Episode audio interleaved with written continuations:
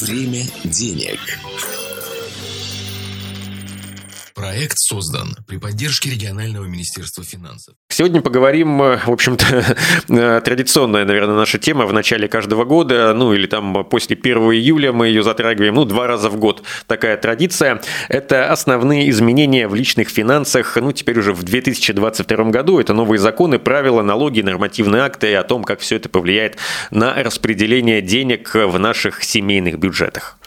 Совершенно верно, без этого никуда. Нужно э, знать, не хотел бы говорить врага в лицо, да, нужно вра- э, знать те изменения, которые у нас будут, и готовиться к этим так или иначе. Либо использовать. Не все они там негативные, естественно. Э, не каждый год э, все новости заключаются в росте там, налогов или каких-то обременений и так далее. Итак, давайте по пунктам. У нас примерно 10 минут и 10 пунктов, поэтому по минутке на каждый. Э, многие уже знают о том, что в налоговый в возможность получить получить налоговый вычет, эм, включена дополнительная услуга, это э, вычет за занятие спортом и фитнес. Э, все это знают, не будем еще раз повторять. Э, сумма, с которой может быть получен налоговый вычет за занятие спортом и фитнесом 120 тысяч рублей, что, собственно, в переводе на НДФЛ 13% составляет 15 600 рублей. То есть максимум, что мы можем вернуть по данному нововведению по итогам 2022 года в 13, в 23 уже, это 15 600 600 рублей. Но есть нюансы, подводные камни, о них и скажу.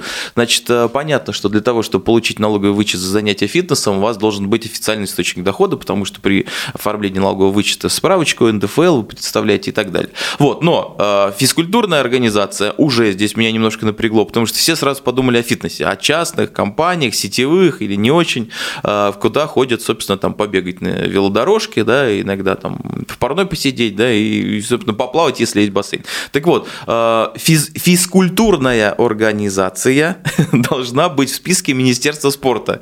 И вот тут уже надо понимать, есть, значит, тот или иной любимый тобой, мной, нашими слушателями фитнес-клуб, или фитнес-клубик, или качалочка в подвальчике, большого дома где-нибудь в Болтрайоне, э, в этом списке Министерства спорта физкультурных организаций. Большой вопрос, надо узнавать. А особенно надо это узнавать собственникам этих клубов, больших и маленьких, как туда попасть.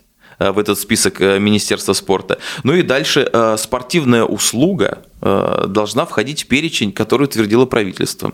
Вот. Спортивная услуга не абы какая. То есть, ну, посидеть в турецкой баньке – это не очень спортивная услуга. Поэтому, если вы докажете, что ваша организация в списке культурных, Э, физкультурных, прошу прощения, да, и да и культурных тоже. И еще и она, значит, предоставляет правильные услуги с точки зрения э, Министерства спорта и правительства, то тогда все совпадет. Поэтому узнавайте в своих клубах, фитнес-клубах, э, качалках и в остальном, значит, есть ли они в списке и одобрена ли их услуга. И вот ну, только это тогда... И правда, да, больше касается, наверное, владельцев, потому что никто же не будет спрашивать у человека, чем он там занимался. Я могу купить абонемент и ходить да, чуть конечно, только согласен, в сауну ну, вот, там в бассейне да, плавать. Но у нас нас российская действительность и, к сожалению, зажатость и психологическая, и физическая малого и среднего бизнеса такая, что кведы не всегда совпадают. Да? Вот. Как Или... мы это выяснили уже в 2020 году. Да, да, да. Не очень всегда совпадают. Вот, поэтому, ну, надеюсь, у спорт, спортивных клубов там, и фитнес-клубов нет таких проблем. У них все совсем совпадает. Но уточнить стоит, да, тем более, если вы,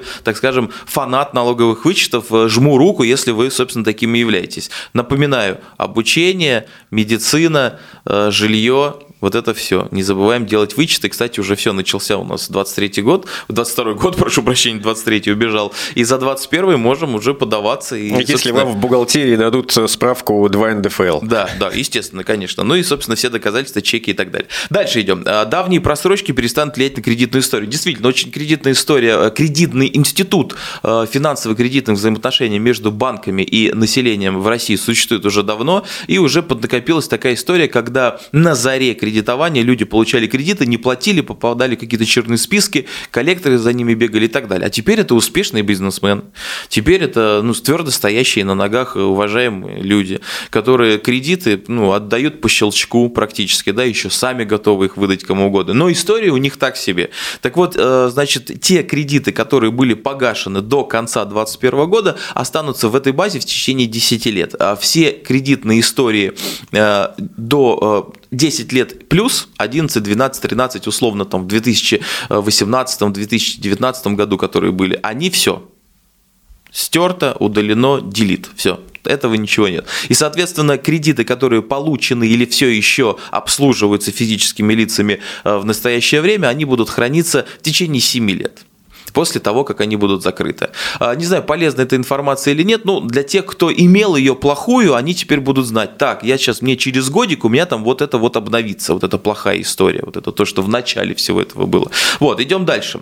А, бизнес-переводы станут доступными. А, действительно, здесь исключительная история системы быстрых платежей. Мой еще один совет. Это технология не то что будущего, а настоящего. Она лишь будет только развиваться. Бесплатные трансферы между между банками, подключенными к СБП, это круто, это здорово. Вопрос лишь в удобности и максимально, максимальной скорости э, включения и использования этого внутри своих э, и онлайн-банков, и подключенных э, платежных систем к мобильному телефону и так далее.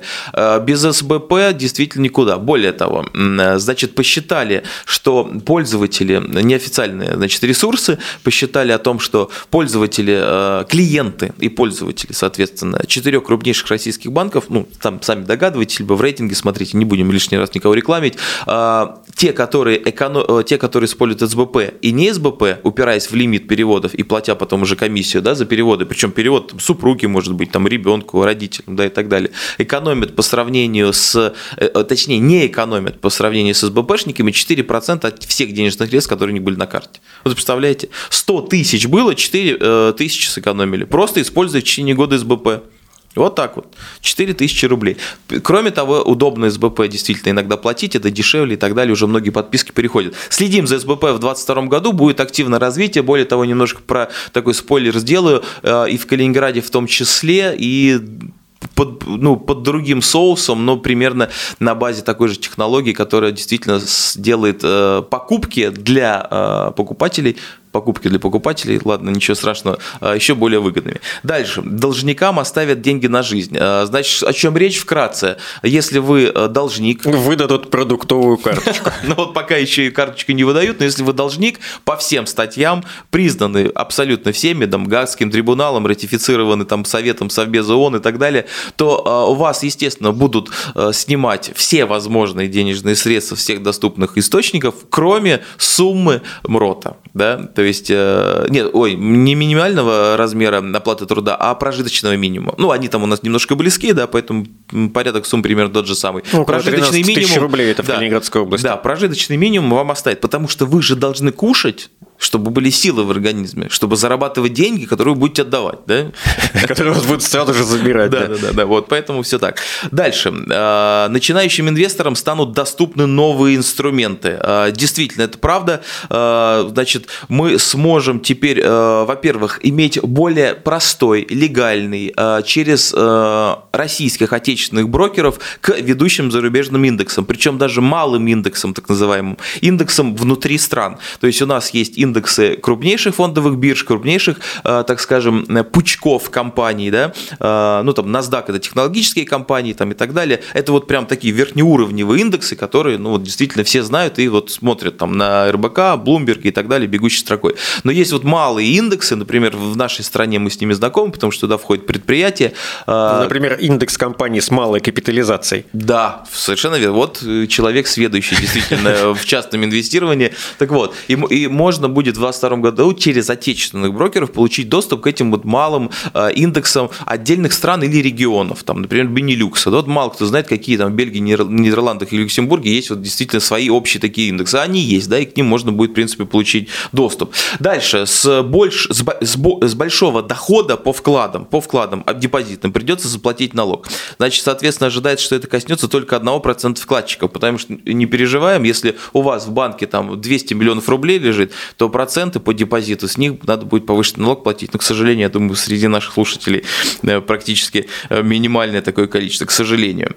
А, дальше. Э, финансовую грамотность, вот о чем мы говорили, будут преподавать в школах. Но, к сожалению, к сожалению, Антон... Нас с тобой не позовут. Нет, я думаю, позовут, мы договоримся, но, значит, будут преподавать это в рамках предметов. Это будет не отдельный предмет. Значит, в начальных классах финансовую грамотность включат в математику и в окружающий мир, а с 5 по 9 класс в обществознание, математику и, вот что мне особенно приятно, как победителю городской олимпиады по данному предмету в свое время, географию.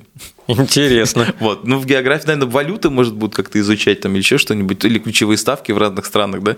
Но это было бы вообще действительно Ну, ключевые здорово. ставки вряд ли, но валюты вполне возможно. Да, дальше. Больничный только в электронной форме Вот остается. это очень удобно, Да, кстати. напоминаю, безусловно. На сайте госуслуг предъявляете в своем отделе кадров. Да, и кстати, всё. о сайте госуслуг, да, госуслуги самый актуальный сайт в 2022 году, безусловно, как и в 2021, как и в 2020. И что еще ждем? Повышение прожиточного минимума, э, МРОД и мат капитала. Не намного, меньше, чем инфляция, но все-таки как бы это будет неплохим. Ну и радость Ну, всем на 8% э, проиндексируют пенсии. Да, да. На 8,6 да, даже. Да, да. Но при реальной инфляции по оценкам в 24%. При, при реальной инфляции официальной 8%, да. И э, радость для всех автолюбителей, значит, необязательный техосмотр в 2022 году станет. Это прям, ну, удивительно, да, как-то. Какая-то поблажка, есть подвох, будем разбираться, обязательно вам расскажем.